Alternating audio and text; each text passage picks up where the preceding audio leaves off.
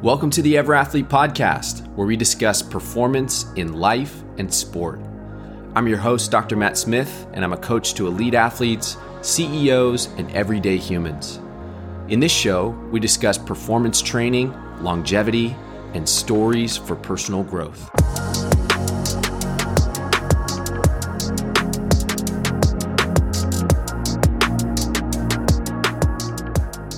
Before we dive into the show today, I want to remind you of the important role that you play in the success and growth of this show.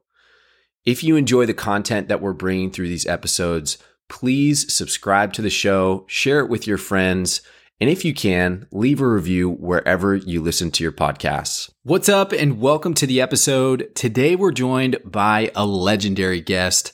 Her name is Hillary Allen, who is an elite professional ultra runner and endurance athlete. But not only that, Hillary is also an inspirational speaker, a coach, a teacher, and the author of her autobiographical book, Out and Back, which, if you haven't read that one, I strongly encourage you to do so. It is a must read. Today, Hillary and I cover a lot of ground together. We talk through her current training and competition in elite ultra running and off road cycling, and a few of the injuries that she's currently navigating as she gets back to full health and competition. We also talk through her return from a near death experience when she fell over 150 feet off the side of a mountain during a trail race in Norway back in 2017. She and I discuss that near fatal accident, her long road of recovery, and all of the lessons that she brought back with her from her journey. Hillary's life has been nothing short of amazing. And in our conversation today, she shares so much wisdom on life, competition, vulnerability, and perseverance. This conversation is one for the books. Let's dive in.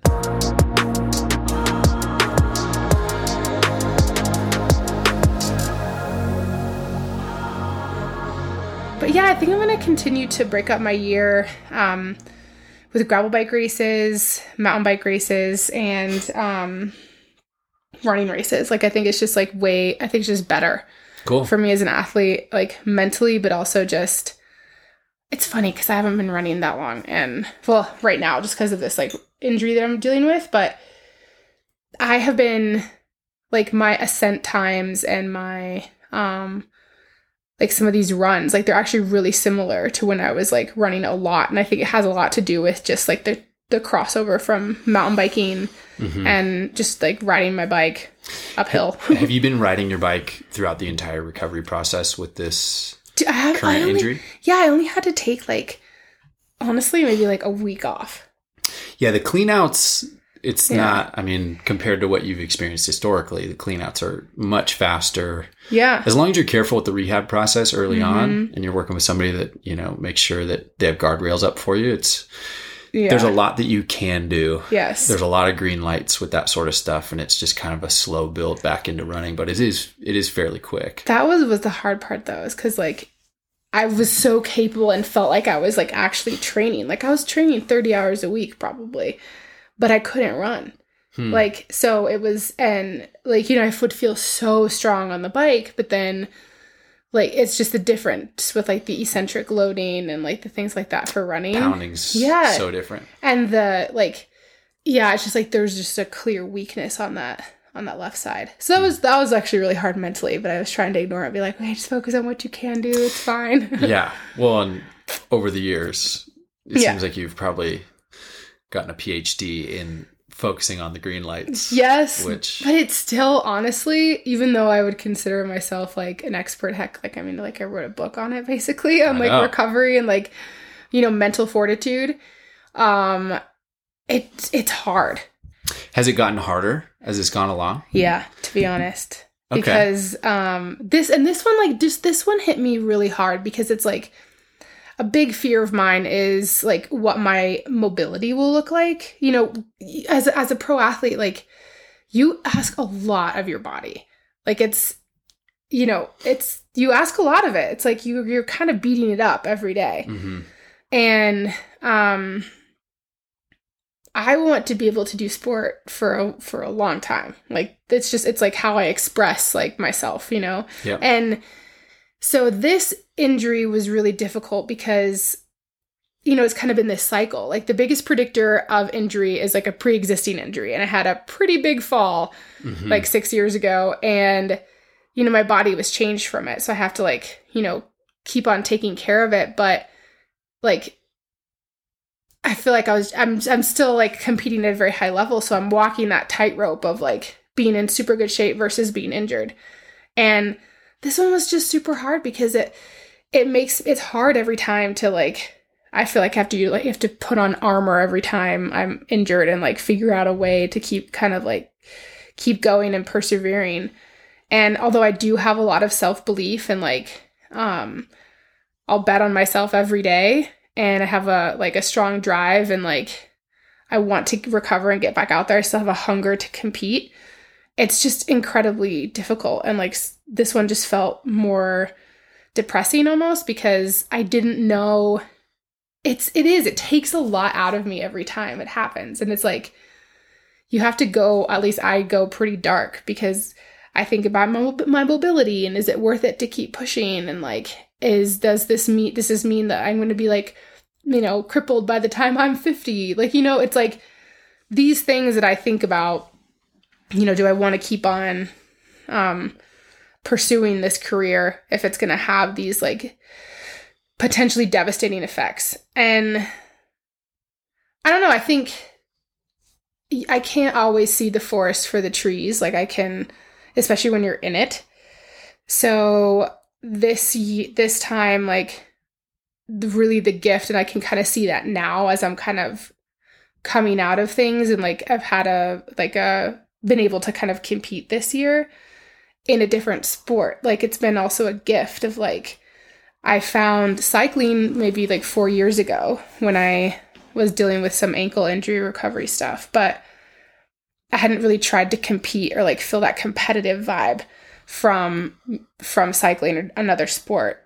Um, but this was the first year that I actually tried it, and it's scary because like, you know, I'm an elite runner, but like, I was kind of just like mediocre on the bike, like, and I wasn't really trying because I didn't really know what to do, and so this is the first time where I really like tried that. And I tried to compete and like do workouts and see if I could like hang with the pros and you know race at these at some of the most competitive races out there. And um it's been a really it's been a gift to realize like okay my athleticism can carry over but it's also really cool to see I really wouldn't this sounds this is like so long-winded but I really wouldn't describe myself as like um necessarily like a like a brave person, like a courageous person. Like I don't know. Sometimes I like. I don't I, think that you need to because literally everyone else does okay. describe you yeah, way. But this so. is like you know I still get like sometimes I like freak myself out when I'm like living alone in this house and I hear a noise at night. I'm like ah,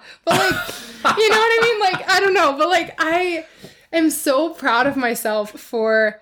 I think it was really brave this year to like kind of go all in on bikes and like and to see if I could do it. And I, th- that, I think that's a really hard thing to do because you have to set aside your ego. Like I know I'm an elite runner and that I if I'm showing up to a start line healthy, like I have the potential to win. I don't have that same confidence on a bike. But I know that I have like the fitness there.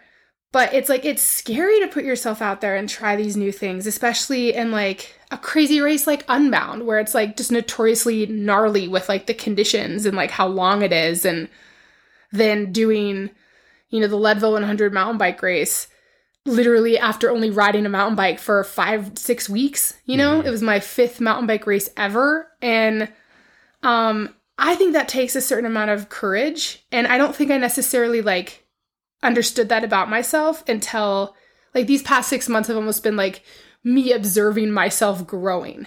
And I think that's a really cool thing. Um, and at the beginning of this, like this injury cycle, it was kind of just dark and I didn't really, it felt more depressing and like, oh, maybe I'm done with sport. You know, maybe I'm done like pursuing this, um, you know, professional athletic career, which I know will come to an end someday, but it's like I'm not ready for it to do that yet. And um, yeah, there's a few few things in there that I think are really cool. One is I think as an elite professional athlete, the practice of, you know, when an opportunity like this presents itself like an injury, exiting your wheelhouse and going through the process that you just went through in diving into a new sport that was, you know, in some ways similar. It's an it's an aerobic sport, right. you know, it's an endurance pursuit. Um, but when you exit your wheelhouse and you try something new, I think that you get a window into what a lot of people who are taking up sport for the first time, maybe in their 30s, 40s, 50s, 60s, go through and that growth path. And I just think that it's such an honorable thing to do that because I would imagine that the magnitude of fear that you feel, given the height that you've been in in the running community, to step out of the running community and step into that vulnerability of what if you DNF'd every race? You know, yeah. like I'd be very surprised if you did. But I thought about it at Leadville. I was like, I don't know if I could do this. but honestly, that's I think that you know, especially with you being such a dynamic person beyond sport, um, which I want to get into more. But for your writing career, your coaching career, all these different things, stepping out of your wheelhouse and the lessons that come from that, I, I think are seeds of growth for those other areas that are so valuable. Um, hmm and additionally, you know, I want to know what do you need to get out of sport to feel like you don't need to compete anymore?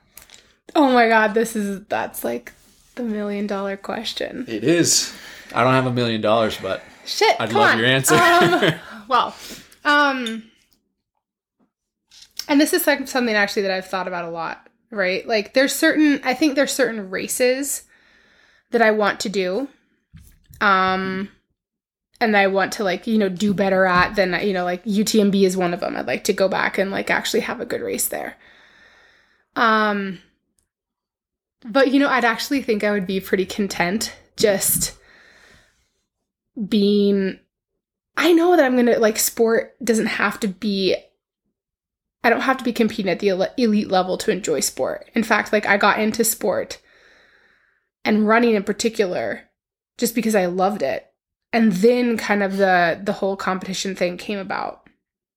So I honestly know that I will be happy being able to do sport, you know, recreationally and, you know, not having to put in like huge huge training weeks. Mm-hmm. Um I think I know that there's a certain time limit on being a, an elite and like competitive athlete. And I think what I've I don't think I need anything out like out of sport. Like there are races that I want to do, but like I don't need to be the best. I'm content with being a contender and like one of the best because I know that that affords a certain balance in my life that makes me happy. And I think there's certain things that I would have to sacrifice to be better that I'm not willing to for instance cycling you know what i mean like different sports mm-hmm. um maybe more of the other interests that i have to devote more time to recovery all, all of this other stuff but honestly i think i know i will know when i'm ready to exit like the competitive field um when i no longer feel that drive to kind of keep keep going to keep mm. like achieving things at a high level you know what i mean um i think I still feel that hunger. I still feel that hunger to compete in these like in these kind of intense ways. And I think that, you know, that will change. And once that happens, I think I'll be ready to kind of walk away from it, but I don't like but I don't feel that yet. Hmm. And so this is, you know, and I've experienced that in kind of a pretty forceful way. It's like in the accident, I didn't know if I was actually going to get back to competing again. And I kind of made peace with that, that it's like, that it'll that there's going to be a time where it come like where where it ends and i had to be okay with that and even in this like this past six months you know it's like it's kind of like okay like i know like this is this will happen. Yeah. Um but yeah it's i think for for me it's more about like just feeling that drive and that hunger. And if i still have that now then i'm gonna keep kind of going down this path until it fades because I think that's kind of a natural like ebb and flow. And that's also why I have so many other different interests because I under like I want to kind of water those I don't know, and let those other like parts of my life grow mm-hmm. and not just put all my eggs in one. Is basket. there anything that you're really excited about diving into deeper once your drive for competition in sport kind of fades or have you even allowed yourself to entertain that? That's a I mean it's a good point. I mean honestly coaching is something I really enjoy doing. Um, so it's like having more time for that, like maybe even being able to like show up to these big races and like crew. Mm-hmm. Um, because I don't have as much time for that when I'm when I'm racing and competing. And honestly, like writing more. I'd really like to write a second book. Okay. Um, I have a few ideas. One of them, some of them are really silly, but um, yeah. That's the other. Give me one book idea. Me. This the most ridiculous this, one. Please. The silly one. Okay, I think every woman has had this idea, but I basically want to write a book on like the failed happenings of like dating as an endurance athlete. I have a lot of good that would stories. Be a great. I have a lot of good stories that yeah. I think a lot of women in the endurance community would resonate with. Be hilarious. Yeah, I have some pretty inappropriate um, uh, t- titles in mind. I'm not telling okay. you. we'll save it for the book. okay. I can't wait for that to come out. Yeah, but on a more serious note, I don't know. I mean, I feel like there's like not a lot. Not I didn't cover everything obviously in my like out and back book, but I think there's some really cool stuff about mindset um even like, you know, transitioning from like that basically what I had that huge monologue I just said is like about like what it means for to transition and like the courage that it takes to like go outside of your comfort zone in the realm of sport. Um, and another thing that I was like that I've been really contemplating this year is I have a master's degree in neuroscience and physiology. So I'd like to get some I don't know necessarily if I want to go back to school for counseling, but I'd like to get some sort of hmm. certificate for coaching be like life coaching. Like this is more even outside of sport. You yeah. know like how to direct people with like big life changes because i think i have a lot of experience that in that. And um i think it that's something i also talk with my athletes. It's more about like the ins and outs of daily life as opposed to like let's do this workout to nail this race you know? Yeah. So well i think this is a good transition into talking about the book mm. because I've gone through your book almost two times. Oh, I'm so flattered. And I want to thank you for writing that book for a couple reasons. And the first is is kind of what you're touching on right now, which is you do such a great job throughout the book with connecting a lot of the dots that I really wanted you to connect selfishly like going through an incredibly traumatic experience, which we'll talk about in a moment. Mm. And then basically the filtration of that and how that experience speaks into an evolution in the way that you view your sport and your life. Mm. And you do that in so many different ways that I thought were beautiful. But I think hmm. possibly the part of the book that I resonated with more than any other was um, you're in college at the time you were playing college tennis and your teammates had convinced you to come to your first party. Yeah. And midway through the party, obviously I'm such a nerd. I'm like, sure, my first party. Well, but the you're at the party, you realize almost immediately that it is not the place for you. Not my scene. You tell your friends that you're going to the bathroom and you Irish exit so hard out of that party. And I just want to say from on behalf of the community of Irish exiters all over the world, yeah, thank you so much. You're welcome. I feel like I am the queen, and I still do that. It's I like We'll never stop. It is the best thing ever because it's like you know, I'll say now I could say goodbye to a few people, but like the people that I know, they they know like when I'm like reached a point, and it's like okay, Hilly's going to the bathroom. She's actually leaving. Like yeah, well, and I am. I'm very much that way. so funny. And I think it's probably uh, some sort of it's so freeing. People should try it. It's yes, absolutely. I think for me, it's like because I'm so introverted, I just reached this like boiling point where I have to go. I cannot oh, yeah. do this anymore. I'm out. And yep. I don't even have the emotional energy to communicate that to anyone. Yes. So I just see you later. My can, wife just, she wants to kill me half the time. So funny. I mean, like, well, my best friend, at first it was like when people when people didn't understand it, they get mad. Yeah. Or they'd be like, what the heck, Hill? Like, you just like, but then, like, then, you know, out, out of the situation, right? Because you reach that point and you're like, okay, like you can't communicate it but then after the fact you're like i just this is just this is just me this is just what i, need do this. and then once people know it's like they're like and then it becomes kind of funny Yeah. Yeah. Well, and I think that it's kind of a stamp or like a look, I totally get it. If you're offended by Irish exiting, it makes sense. I get it. No big issue. But what I loved about that part of the book was in in some way it was like a declaration of who you were. Hmm.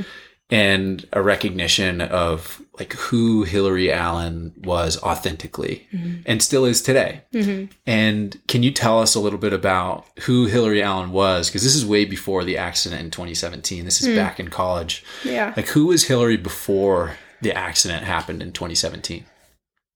Yeah.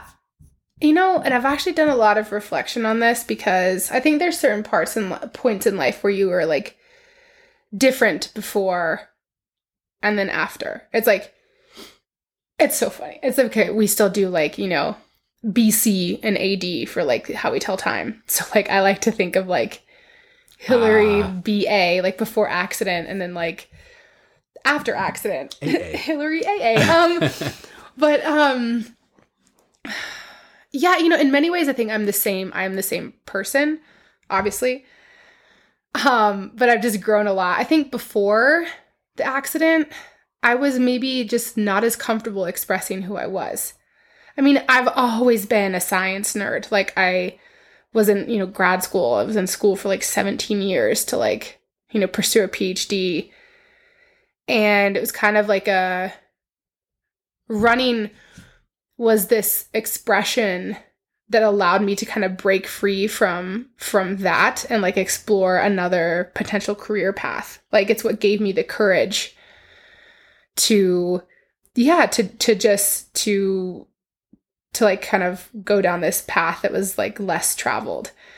Um but i think in many ways i was kind of afraid of all of these different things that i um possessed inside of me because like I've always been an introvert, but that's not always. I can, I can be the life of the party if I want to. I can, I'm very social, but like I can do that for short periods of time, and then I have to kind of like recharge on my own. And I think like I knew that about myself, but other people didn't, and I was almost afraid of kind of like expressing that. So it would come out in this like, you know, like I would repress it and then all of a sudden I'd have to be out. So it's like, okay, well, I know I need to leave. So I'm going to like Irish goodbye this thing because like other people, I was kind of almost like afraid of like the judgment, right? Mm-hmm. And then it became like this funny thing. They're like, oh, this is just something that Hillary does. So it gave me like little moments gave me more courage to express myself. But I think, yeah, I would describe myself as incredibly driven, um, goal oriented, science nerd, um, very athletic. I was playing tennis in college, had a scholarship to play at a small D3 college in Iowa. Um, and like I just cared a lot about my future, like success in like those things that meant something to me. Um, and you know, like the the I've never I've been someone that has a lot of friends but not a lot of close friends. So it's like the I have like a very small group of like people that are really close to me that really know me. Um but then yeah, when kind of that that fall happened, I like to describe it as a way where I possessed all of these different attributes, but I that I didn't know that I had. And through this accident and through the recovery, it was a way for me to kind of like like uncover them. It's almost like I had this like closet full of like these tools that like I didn't really know how to use or like what they were, but then throughout the accident, like I and the rec- definitely the and the recovery, it's like I got to like uncover them and like learn about them and like these are different like attributes that I had all along and Mhm. then it's kind of a way for me to like I've just I'm now like just unapologetic of like yeah, this is who I am and it, you might not understand it, but like this is like this is the, this is what I need and this is like this is the path that I'm going to pursue and um just being able to be more confident in the like little I don't know, nuances and like nerdy, quirky things about me. Yeah. Mm. yeah, I think especially in like the college time frame that when you're kind of um when you have those elements of who you are that are really clear to you it can be super polarizing and very difficult to communicate to the outside world Yeah. and it creates this inner conflict like for me um I've had parts of myself that I have embraced more and more as time's gone on, as I've gone through traumatic events, as I've gone through life as an athlete, as mm-hmm. I've gone through failures in my life and all these different things, my path. In college, I submitted to the environment, which mm-hmm. was one of the great regrets of my life, right? And went through this big soul searching period of my life into my early 20s and like mid 20s. Mm-hmm. And so I just admire so much someone who, in that environment, which I know is so challenging for so many people, because it's a lonely journey to know yourself Yeah. and to feel deep down to your core that there, like in an unrelenting way, you cannot change that. You have to be who you are, regardless of who's around you, regardless of whether or not it's going against the grain of the environment. And I just admire that so much. Um, but I think, you know, going beyond kind of the pre accident, uh, for anyone out there who is unaware of what happened in 2017, can you give a breakdown of the accident that, that happened in Norway? Yeah. And so just like a quick thing too to kind of sum up the like the, what you just described is like I mean, I think it came to the point where I I was I knew these things about me myself and it maybe wasn't the like accepted or popular kind of um path but I I almost I I like I couldn't be any other way because it felt it felt too I would go to I would still go to parties but then like I would keep on doing the Irish goodbye because like that felt good to me. That I could kind of like do something a little bit and then still be like nope okay I've reached my fill and then here I, here I am and the more I did that the more courage it gave me to just be to just be myself Yeah. even if other people didn't understand it. And that also like that went into my athletic career. So when I went into grad school and I was um basically I had earned my like done all the requirements like earned my PhD. Um in 4 years I had published enough papers, like done my, you know, thesis project. However, my and I had started to run in grad school, and, but my like thesis advisor was like, "Hey, you need to like do like a couple more years of like busy work to like finish this up." And I was like just unwilling to do ah. it. And so I just I told myself I'm going to take a chance that I'm going to get my master's degree and I'm going to take a chance on running and I'm going to like take a year and see where it leads. Hmm. And again, this is like people had pushback because it's like, you know, my parents, like, what are you doing? Like, you know, okay, like, sure, like, have a little sabbatical year, cool. Like, they didn't think it was going to last. Um, I mean, I didn't know if it was going to either, but I took that chance on it. And basically, that summer, I packed my bags and I um, lived in Europe. And that's kind of like the cadence that I was doing. Like, every every summer, I'd go to Europe and compete in this thing called the Skyrunning Series and I again it's like a it's like a lonely night lo- life to like know yourself but this is something that made me extremely happy and I was and I wanted to see what where it was going to go. And um I started competing on this world circuit. The first year I did it I was um fifth in the world at sky running. It's like this um pretty technical like mountain running. I was in the ultra division so i was like a 50k so like 31 miles you would gain about like 12,000 to 14,000 feet in the course of that. And then you have to run down it too. Um, so pretty technical mountainous terrain. And then that was 2015 and then 2016 I was again like like was working as a professor during the the year and then I'd pack up my bags and live in Europe for 3 months and for a little bit longer and like do the the Skyrunning World Series circuit. I was third. Um and then in 2017, I actually I was still like doing this whole competitive athlete thing. Um I was actually ranked number one in the world, and I was competing in one of the finale, the final races in Norway, in Tromsø, Norway, um, at this Hamperokken Sky race. And it's like a very technical race. I mean, it's the kind of stuff that I love. But there was like this ridge line um, at the halfway point of the race. In fact, I hadn't even reached the halfway point. And it's, I mean, it's nothing crazy. It's like stuff I've practiced on. It's like third class at best. So you're like using a hand to maybe stabilize yourself as you're kind of like fast hiking slash like, you know, kind of jumping over the like rocks or like trying to move fast on this train. And something I don't know what, but like it was something unlike anything else I've ever experienced. Cause normally when you trip or like fall, you can kind of like see it coming and like brace yourself. But this was like someone pulled the rug out from underneath me. And like one minute I was running and then like with the next step I was like airborne and like the horizon was upside down. And it was like I remember myself like the world slowing down and like me telling myself that I was falling and like to I was literally like walking myself through like brace for impact, like try to stop yourself and then that would like repeat as I kind of like tomahawked through the air. And I ended up falling 150 feet during this race it was, I was lucky because people saw it happen and so they kind of like came down to find me. Um but yeah, I was like helicopter rescued mm-hmm. um to Tromsø. I was like I was lucky to be alive. I mean, I broke 14 bones, like my back, um both arms, like I had like so many stitches, like too many to count.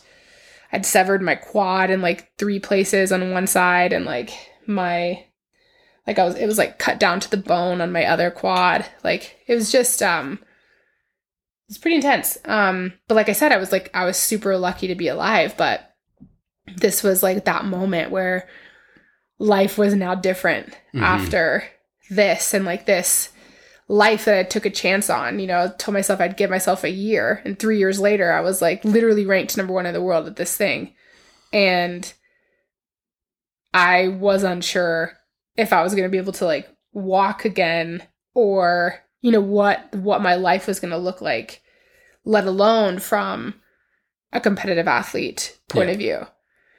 Well, I remember in the book you as you're describing the scene and the aid that came to rescue and the mm-hmm. helicopter hovering over the ridge mm. and just that period there's a moment where you describe the conversation that you had with yourself mm-hmm. where you you say internally hillary this you're you're dying this yeah. is it it'll all be over soon mm-hmm. and i just like broke down yeah. as i was going through that part but i know, you know I, I it's like a dream i still have and like yeah. sometimes it's like yeah sometimes i mean sometimes it still is hard to talk about because it's like which, if we hit anything no, that's too tough, let me a, know. It's okay.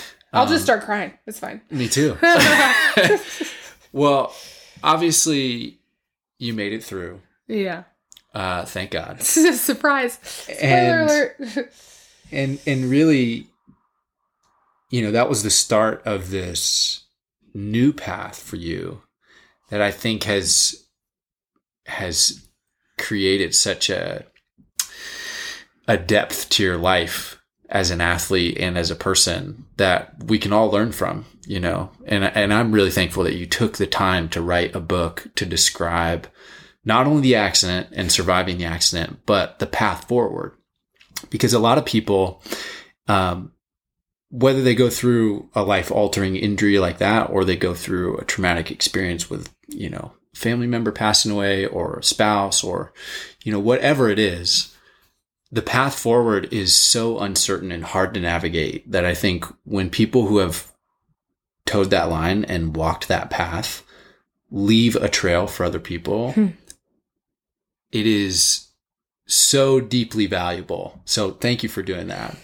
But so after you survived the initial accident, you're in the hospital, you have no internal bleeding, which is remarkable. insane. I mean, I don't know how that happened. Yeah, when you said that in the book, I was like, oh my God. That's insane. That was, you know, it's afraid of like sense. like a spleen like rupturing or you know stuff like that. Like I've like no, yeah, and like my, I mean, I broke a lot of bones. but I didn't break my femur. Like I didn't break. Yeah. all the other stuff. So uh, everyone listening, do your strength work. That's yeah. well, and that's something that I would like to get into. Yeah. Kind of the, um, well, before we dive into that, yeah, the initial stages of going through the accident, um, you're in the hospital, and those those early phases of recovery, you were in a completely vulnerable state which for someone who is so self-defined and certain of who they are, I think leading into an event like that, that had to be one of the most challenging things that you experienced throughout the whole process. Can you talk a little bit about the value of the vulnerability that you experienced mm. and what you've taken back from kind of disc- set the scene with that mm-hmm. um, and then talk about you know some of the some of the values that you pulled from that experience yeah, so I'm someone who it's hard for me to ask for help. Um you know, my air conditioning just broke, so like I know who to like call if I have like an an, an engineer friend. I'm like I can ask for help with that. Like a math problem if I was in school or like but like other things, like I felt like running was a way and like being an athlete, it was a way that I could just be so capable. And I had a lot of pride um in my ability to like, you know, see a peak and be able to like run up it and like, you know, that was like that was just it was like a form of self-expression and it just something that made me feel very powerful and capable. And when that was like t- when that was I felt like it was taken away from me when it was just, you know, one minute I was literally at the top of my game, like the like super fit, like winning the world skyrunning series, like a goal that I had set for myself and unsure if I was able going to be able to accomplish it.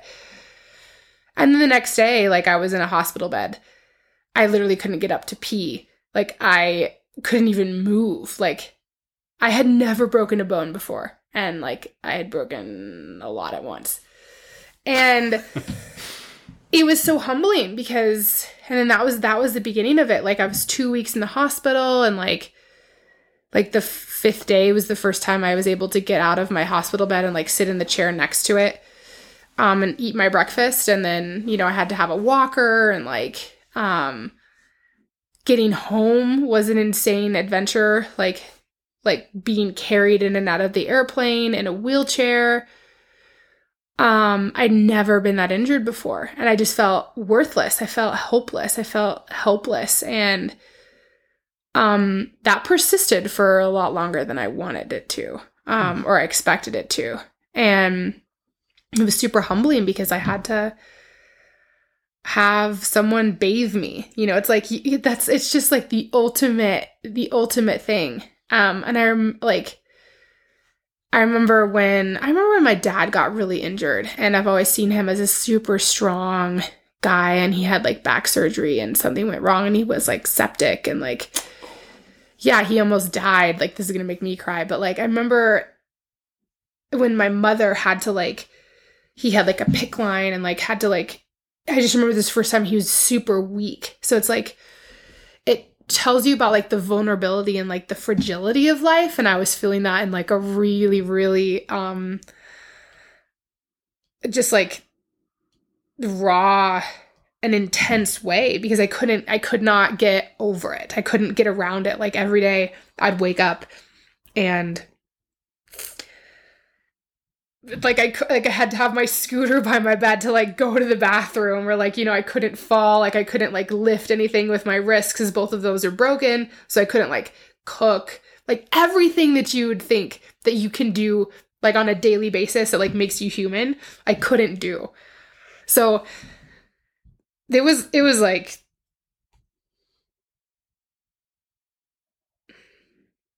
um humbling. I mean I think that's like a word that's not the best to describe it. It's like it's it's terrifying and it's like it makes me want to be able to do the Irish goodbye, but like not be able to. Like I wanted to escape it so badly, but I couldn't. Huh. So um it's like I I felt like trapped almost like in my own body. Like if that but like then it was just so hard because there was all these people that wanted to help me, but it was so hard to accept that help because then it made me feel even more like reliant and like trapped and like it was just this like really really awful cycle. Hmm. And so the more I fought it, obviously, the harder it became, you know, and um so like basically because I was just I was like almost I was like fighting that vulnerability. I was fighting um feeling that weakness. Like I wanted I wanted to escape it so badly. But then the more I think there was this point where it's like, okay, I was doing a lot of writing at that time. Like journaling was my one escape because it was like I always joke like my handwriting is so bad that it's like just this like cryptic thing that like only I could read, so I could like write whatever the hell I wanted in there. Like I could just like rip people a new one who were like right like right next to me, and I was just like writing these awful things. I was like they'll never know because they can't read it anyways. but no, my like journaling was like my escape, so I could kind of like write about things like my fears and like how frustrated I was. But then there's this one moment where I was writing, I was like, okay, well, Hillary, what if you try something different? Because this is obviously not working. Like, what if you try to lean into it? And what if you try to, like, you don't have to let everyone help you, but why don't you let, like, your mom or, like, you know, people that you, you know, are like, that you feel this closeness to? Like, what if you let them help you? And what will that feel like? And so when I started to do that and kind of like lean into that vulnerability, um, it actually it started to feel it started to feel better. It started to feel um, it was like like an expression of love. Like I, I was able to actually because I think with me fighting it, I was also like pushing away these people who were trying to help me. And I mean, I'm like I like I'm an introvert. I'm like stubborn. I'm very like driven. I like to do like what I like to do. So it's like yeah, I mean, I sound like kind of like an ogre. I'm just like this like solo person who like this like lone wolf who like just doesn't want people to help her and all this other stuff. But like I was kind of like realizing that. I was like, Hillary, if you keep on doing that, like you're just going to be alone and like what like life is meant to be shared and like these people are trying to help you because they're trying to express love in some way. And you accepting that help actually is like another expression of of love and community. And I think when that's something that was really hard for me to learn and to swallow, but um the more I did that, that feeling of being trapped inside my own body and like in this you know, this like being like robbed of my mobility, right? It kind of that it softened and um it was actually really beautiful because throughout this whole that whole process which like you know not having my mobility and like all like being reliant on other people i gained some friendships that i still have to this day and like just like you know people that like this intimacy that people I, that I could now have with with someone that before i think i was re- i was not engaging and I was unable to actually um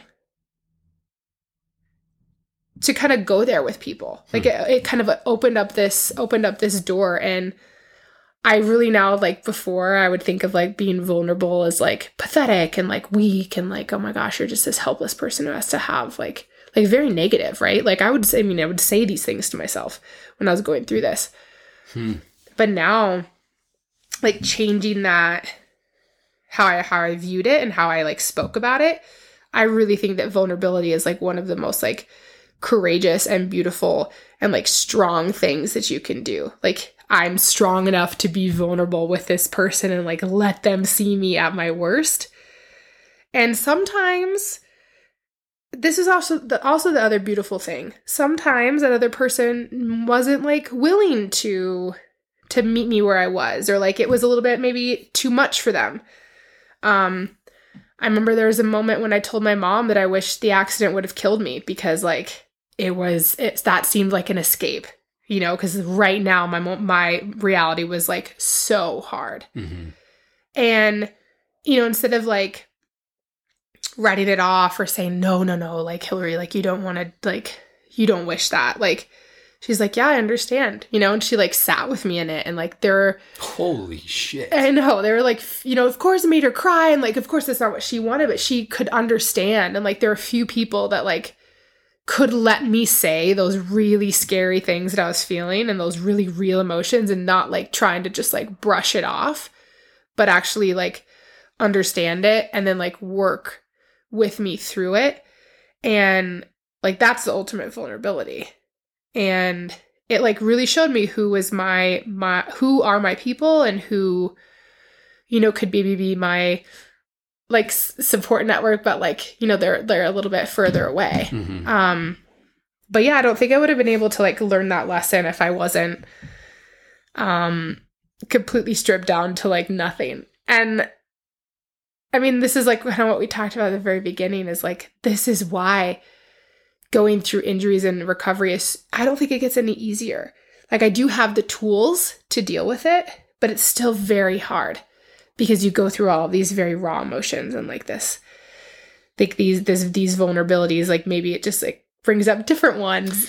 yeah, and I think that although you build tools through previous experience, you also develop a filter through which you view your current circumstances. Yeah. So, you know, it's a, it's almost like you're you're in an ultra endurance event and you think that you're past the peak. And, oh, and then it's like a false summit. Oh yeah. And it's a false summit. And it's oh, like every yeah. time it happens, like I thought I fucking learned that lesson already. Like yes. let it go. Yes. It keeps, let me move beyond this. Yes, it keeps happening. Where's it, the stinking summit? Yeah, yes. I feel that. Yeah. yeah.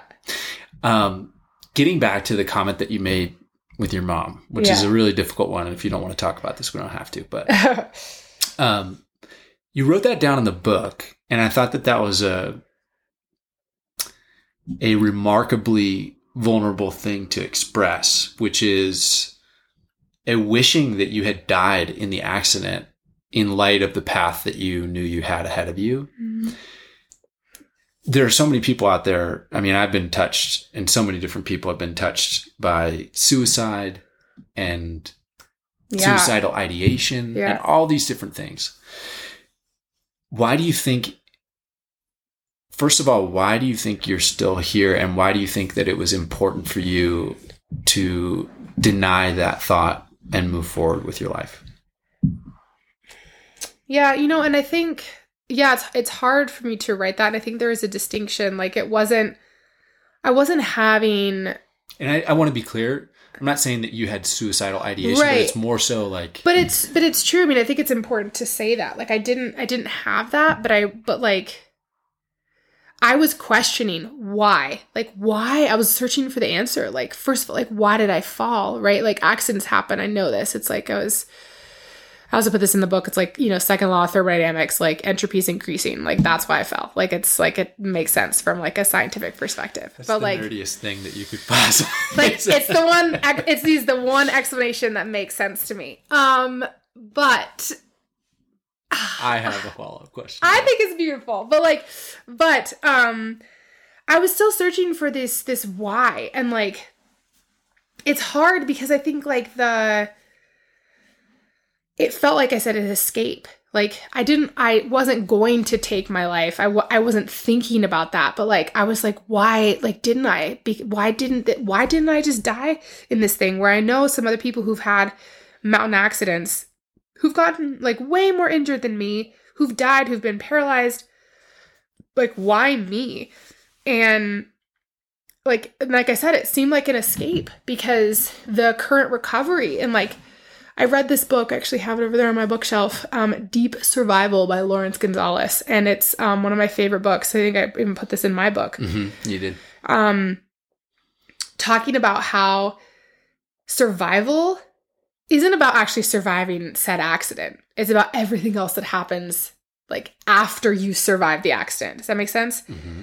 And because it's like you're reckoning with all of these just fundamental questions about life. And um so I think the reason why I needed to express that and say that I I wished that it was kind of a thing. It's like, well, I, but I also know that I can't change it. And this is my reality. And like, I'm also faced with the choice. Like, what do I do now? Like, do I, do I continue to fight or do I just kind of like let this like wash over me and let this thing that I had no control over happen?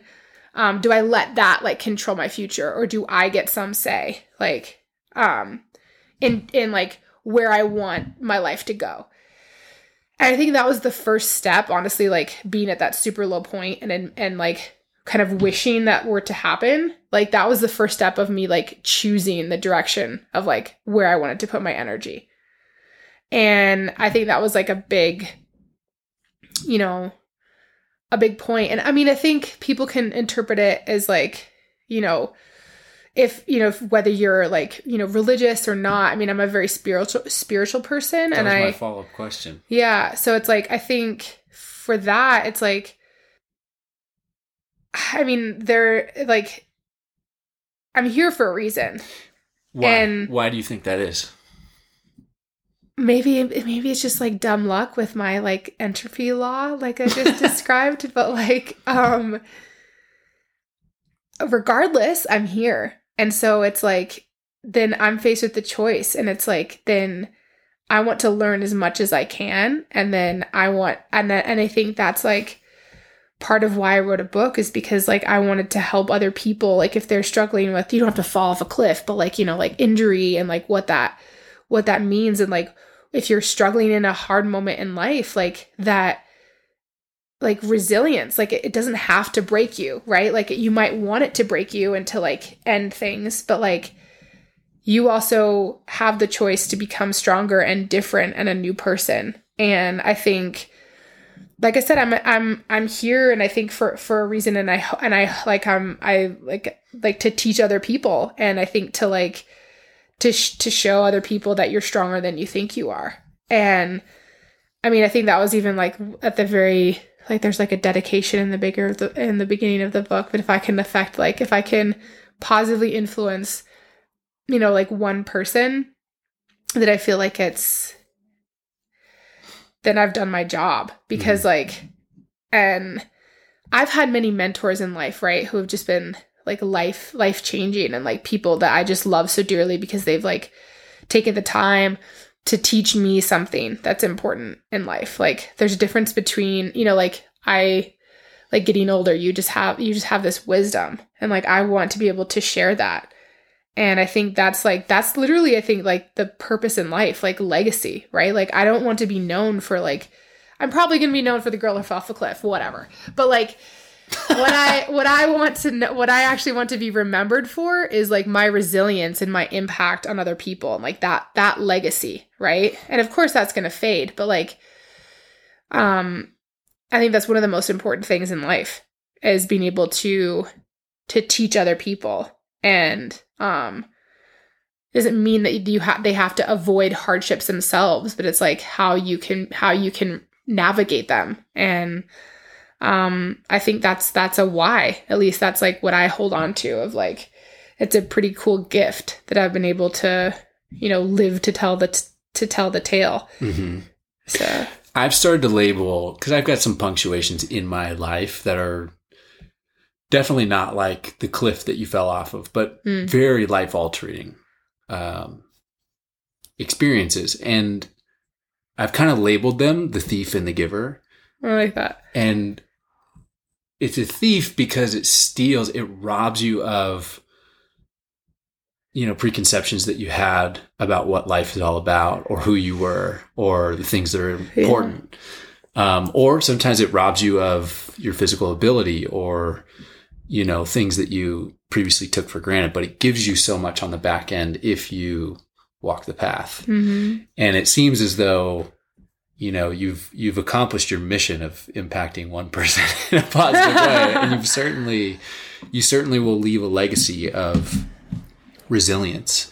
Um, and i think that your resilience was shown in in quite a few different ways. And one of the most profound ones is in the way that you describe day one of survival. So in the part of your book where you're talking about deep survival you talk about day one of survival which is the first day where you don't have your scooter and so you are going through, you go through this, um, and, and I think for anyone who's gone through a really public traumatic experience, yeah. you have this immediate response. It's like a, a heroic uh, response from a large group of people who know what's going on. And it's like this super hyper intense period where people are helpful and mm. focused on you. And you get this big tidal wave of love and support. And then, especially with something that you have to endure for a long period of time, slowly over time, that support fades and you start to see who the, the real yeah. people are who are in your corner. And and as time goes on, especially if you go through a physical injury like you did, you start to lose the identifiers or the things that actually uh, make it clear that you're going through mm-hmm. something really hard. For a lot of people who are going through emotional trauma, yeah. they never have those identifiers. Yes. And so day one of survival for you, you describe as not being the day that you fell off the cliff or even the day that you're in the hospital or any of that, but more so the first day that people couldn't physically identify or vis- visually identify mm-hmm. that you went through a traumatic experience. Can mm-hmm. you talk about that day and what that experience was like? Yeah, I mean, I think you described it really well. And honestly, it's like, to be honest, I still feel like that day one, even now, right? Like, because I'm, you know, I'm running again, I'm cycling, I'm doing all this stuff, but like, it's still, like, I still feel it. Like, my body feels different than it did before the accident.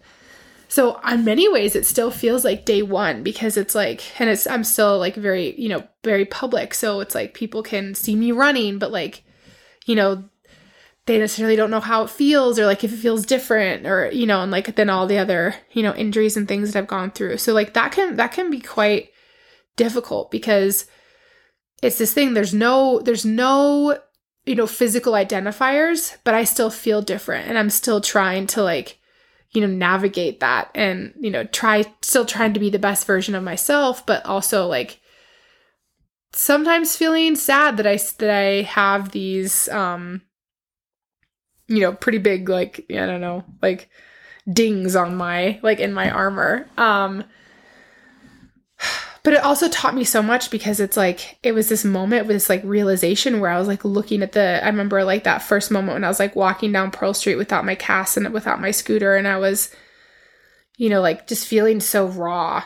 And like I didn't want people to touch me because I was afraid I was like gonna like they're like I was gonna fall or like it was just it was just this really intense feeling. And then I was looking around at all these people and I was like, well, I have no idea what they're going through, like what they just went through. And it was just this like epiphany moment where it's like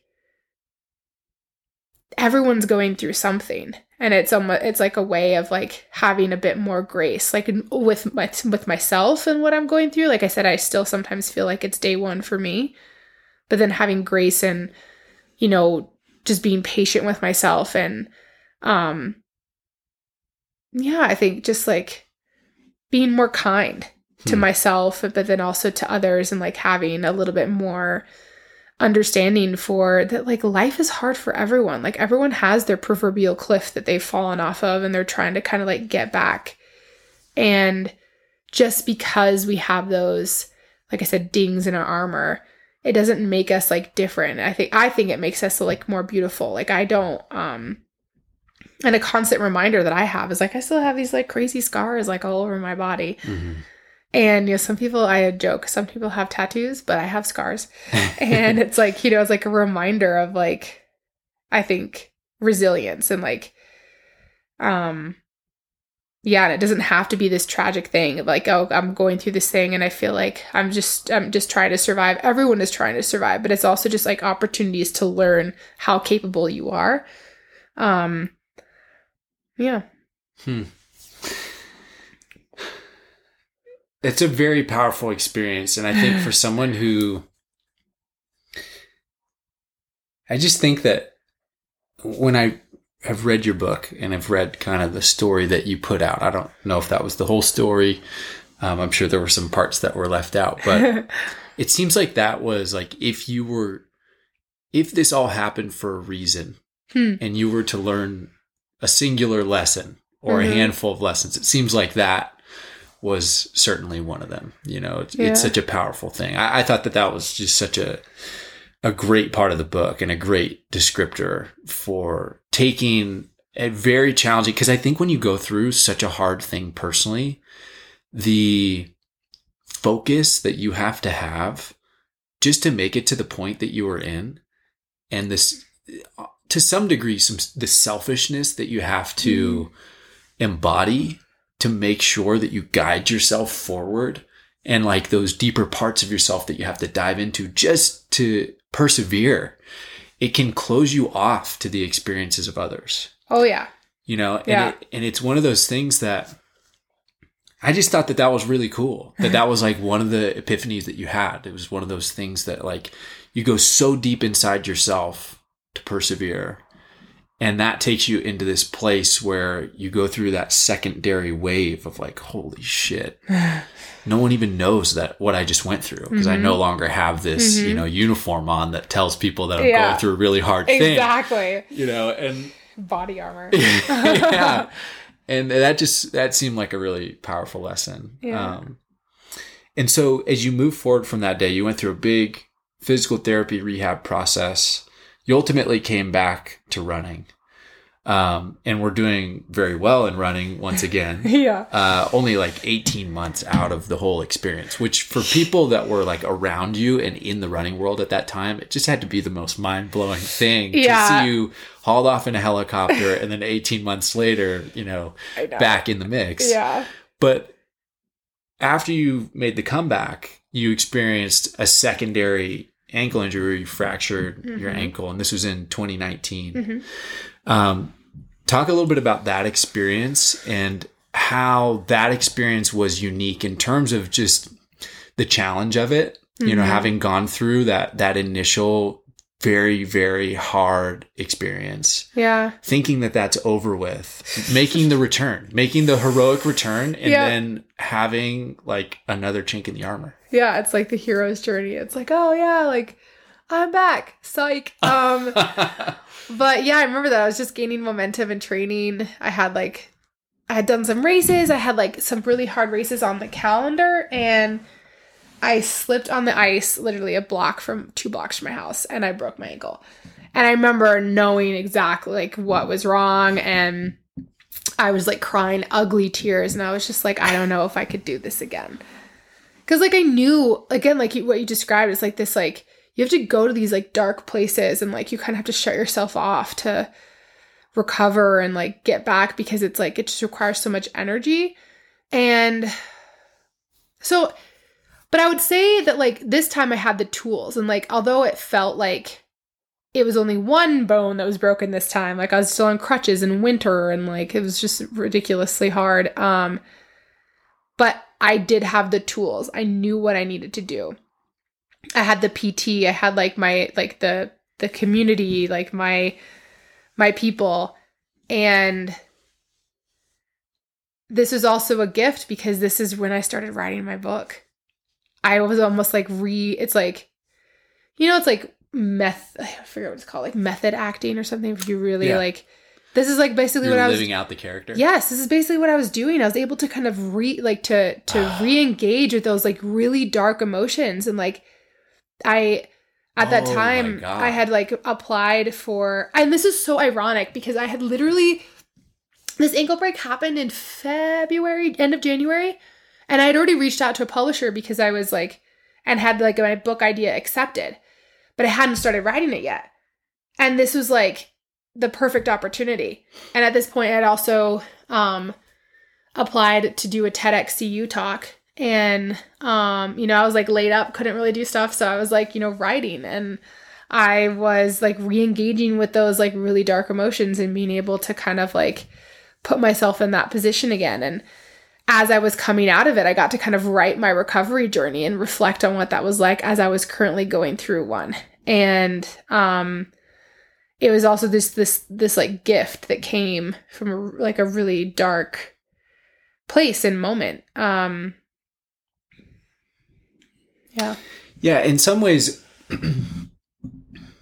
I think um for me in the experiences that I've had when I've gone through something that has been life altering and very challenging, I have rushed as soon as I was emotionally available to take on hard things, I immediately rushed back into them mm. and forgot about everything that happened and just moved on. Yeah.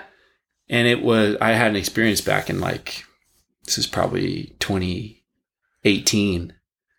Yeah, 2018. That was, was really challenging. And then I moved on from that so fast. And this was like a, a six to 12 month period that like changed my life, changed yeah. me fundamentally. And I moved on from that as soon as I could mm-hmm. and totally disrespected the whole process. And it w- took the pandemic yeah. and going through the pandemic to wear me down to a degree that I finally looked back and I was like, holy shit, I have not dealt with any of this at all. Mm-hmm. I haven't, I haven't I've I processed it just to get through it, but I haven't really done the work.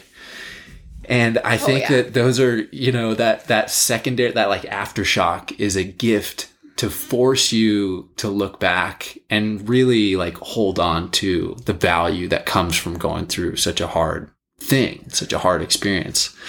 Um, I mean, I feel that 100%. I think that's also why like some of the all of the, like the recurrence of injuries have been so hard because it's like there's still more to learn, mm-hmm. right?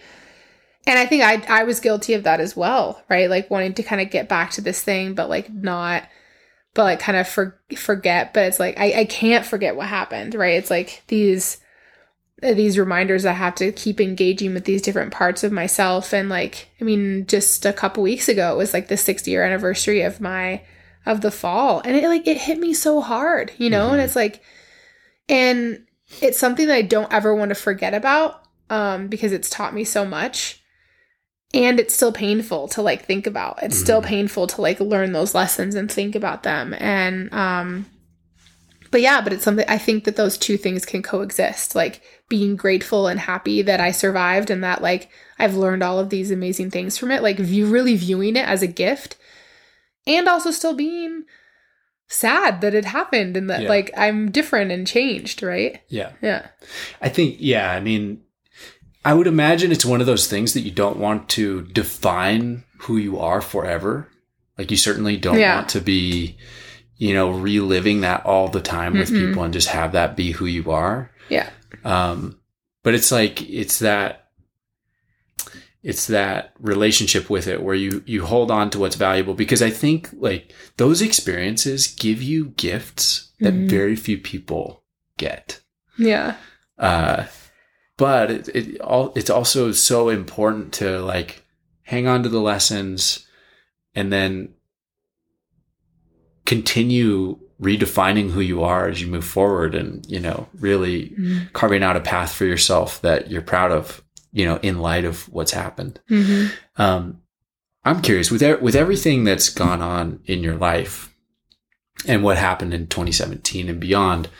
What's your perspective on impermanence yeah. and mortality? Oh man, I mean that I'm definitely mortal. Like I mean that like that this this will end at some point. Has that changed your perspective on sport and life in general? Yeah, like the things that you want to get done or the path that you want to follow.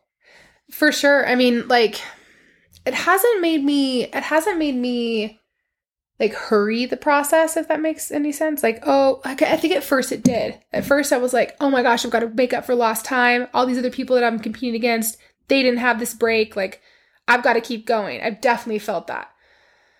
Um but you know, I honestly it's kind of this like weird acceptance. I had to I did not know if I was going to be able to make it back to elite level sport. And I had to I had to accept that that I knew it was going to end at some point. And that I had to be okay with that. And I think it's it's honestly helped me to engage in other interests. I have a ton of other interests besides sports and to like water and feed those other parts of me and like understand that I still want to like devote a lot of time to like this opportunity that I have to compete because I know it won't last forever. But it actually it kind of it just made it even more bittersweet not to hurry or rush the process but to enjoy it and to like but also not be afraid when it comes to an end because I know that it will. I think there's a lot of athletes, especially pro athletes, that have a really hard time transitioning out of competition. And I'm sure that will be hard for me. But like the biggest gift that I had was like being able to fall in love with running and sport all over again. And throughout all of these injuries, I've been able to like discover new sports and things that I love and like mm-hmm. other activities. And I'm like, this is awesome. So it's like the world of sport is is so vast and it's not all, only reliant on being an elite athlete. And so like when that happens is I've kind of like accepted this impermanence and like this mortality about you know just that's the human condition and I think we're meant to change and grow and um you know shift and um adjust our goals and yeah. I have this I have this whole thing like in the book of like believe that your best athletic days are ahead of you and it was this thing that I started riding like really early on in my recovery. Um, and it's something that I still truly believe that even if I'm like no longer PRing or like winning races, my athletic days are still ahead of me because it's constantly changing and evolving. And you can like do something new, learn something new, do a different route. It's like timeless and ageless. It's like, I think one of the coolest things. And um, yeah, my accident really taught me that. That's cool. and people might just be like, especially runners, are like, whatever. It's like if you're not PRing, then you should just give up. But like honestly, sport is so much more to that. Sport can teach you so much. And I've learned so much more from the failures and not being able to do sport than I have in the moments that I've been winning. Yeah. I mean, I my my personal perspective, and I, I'm not even close to a professional athlete and have been have submitted into this perspective but uh, i mean i just see sport as this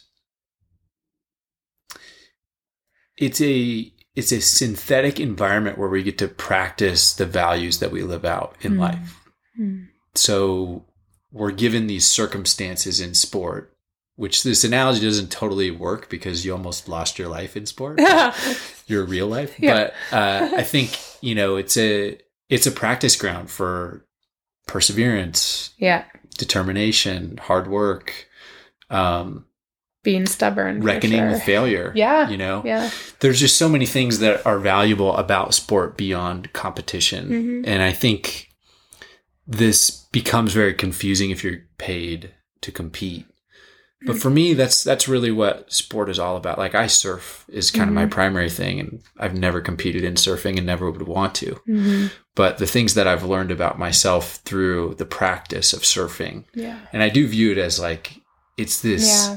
It's like an essential uh, micronutrient for me like yeah. i have to have it you know yeah uh, for whatever reason but i think that's largely because of the things that i've learned from it over the years and yeah. I know, you know, there's, there's, as long as we're alive, there's kind of an eternity to that. Like mm-hmm. that, that is true to the long game in sport, in my mind. Mm-hmm. There's always going to be like some degree of, uh, I think, um, a finite amount of competition that you can do and, you know, the way that you participate in that. But the lessons are always there in sport and the willingness to be a novice and take on new things and step into, you know, other sports as a way of stepping into other parts of who you mm. are is such a revealing and valuable journey that I think you know I, I, this podcast is really all about encouraging people to do that Love is to that. like yeah. seek that out right yeah um and I think for someone who was at the very pointy end of their sport and still is um I would imagine that's one of the greatest challenges. It's like you get so pigeonholed into one environment and like this thing that you do so freaking well. And everybody knows you as this person that does this thing really well that it like almost robs you. And which is why I think what you're doing now of like stepping into cycling and, you know, these other events that are outside of your wheelhouse, as we talked about before, are, are is such a beautiful thing. It's because you're making yourself available to these other values that sport can bring to your mm-hmm. life, which. I think is really cool. I love how you said, yeah, I love how you said all of that because it's like, it's something that I, I truly believe. It's like one of the reasons I love sport and got back to it is just like wanted to get back to it because I feel like it's like a way just like express like or like the best version or like be to be the best version of myself like or at least to try you know to try to like you know some days you'll try and you fail but like that doesn't mean it's like not a successful day or pursuit you know Mhm. yeah Yeah, and most of those days are the ones that are to teach you the that most teach you the most for sure. yeah You know, and it's it's tough to like especially in the moment when you're close to it, it's difficult to accept the lesson. yeah And I think that it takes a lot of introspection and like that difficult deep work to really make yourself available Mhm. to that pain, the painful failure that sport can bring is in my mind the most valuable thing about sport. It is is it is a simulation of like real world failure. Mhm. You know, it's it's it teaches you it teaches you things about navigating failure that can be extrapolated into who you show up as in your real life Mhm. with your family and your friends and your circle and yeah and yourself, you Yeah. know, which I think is is really valuable. yeah Um, well, I think I've asked you all the questions that I wanted to ask you I about think your covered book. a lot of stuff yeah We've covered a lot, um, but I think you know, as like a final note, I'm just again super grateful that you wrote the book, and really grateful that you're continuing to put on display every element of your journey. You know, it'd be really easy to write a book like that and then kind of leave that as the final note and not let people into some of the experiences that you've had that have been really challenging after the fact. Um, but I'm just really appreciative for you and the way that you show up, not only for the endurance community, but for people in general. And hmm. like I said before, I think that you have accomplished your goal of positively impacting not just one, but many, many people with this book. And for anyone out there who has not checked out the book, I think that it's an essential read. I, I just think that there are so many things that you brought back from that journey that I think are deeply powerful and imperative for really anyone who's going through traumatic experiences or challenges in their life. I just think that it's an essential book. So Aw, thank, you for writing you. that Well, book. thank you for reading it. I'm really glad you got so much out of it. yes. Well, so what's on tap? We talked a little bit about the races that you have coming Mm-hmm. up. Um, where can people find and follow you online? Yeah, so um my website's a good stop. It's hillaryallen.com, so that's that's easy. Yep. Um but then also, I mean, I do all this stuff um Talk about all of it. Plug yourself. Okay, well, yeah. So my website, but I have um I have a newsletter. So that's I I do some regular like writing there, um, and that's some kind of cool ways to kind of follow me with the other stuff I'm doing. Um, like race announcements. There's some cool things to follow on there with the sponsors that I have. Um, Instagram is another good one. I'm Hilly Goat underscore climbs. That's Hilly Goat's my nickname. And um, yeah, and that those are the two main places. Um, but yeah, I'm actually gonna come up with some some cool stuff. Um, like I said, that's like my website has all like the coaching stuff that I do, like links to my book. Can you talk about the coaching that you do? yeah, so um, basically, I mean, I have a degree in neuroscience and physiology, so like big science nerd background. Um, and I started coaching actually in graduate school, uh, running specifically when I started to run, just because I really like it. It's like a big way to like give back to a community, but it was more in a group setting. But now I do individualized coaching. Um, and I'm going to be launching some kind of new stuff, uh, whether it's like you just want kind of a plan to follow or um, kind of the personalized stuff. That's what I recommend because it's like, it's just, it's just nice. Like, I have a coach, and I mean, my life is like a moving target. And like, if people are balancing family and like, you know, personal life and work life and, you know, goals to train for, for a race, it's always nice to have someone in your corner. Um, so yeah, that's what I do. And then at office, obviously, it can, you know, pick my brain about like injury recovery, multi-sport stuff, like There's a wealth of knowledge. nutrition, like all of this stuff. It's just, it's one of my passions and I really, really like, um, kind of giving back to the community in that way. So And have you officially launched that yet, or is that coming? yeah, so I, I have it, but I'm just going to be launching some kind of like new stuff uh, Cool. on my website in the coming months. Um, and yeah, like looking out for that, like the the other like the coaching, like kind of the, the life coaching part of it. So too, Yeah. it doesn't have to just be centered around sport. Um, Very cool. but yeah, We'll post all that stuff in the show notes okay. to make sure people can find you. Cool. I think we've covered yeah. more than our share today. This yeah, was fantastic. This is so great. Thanks Thank so much. Thank you so much for yeah. doing this. All right, that's it's a wrap. It's been such a pleasure.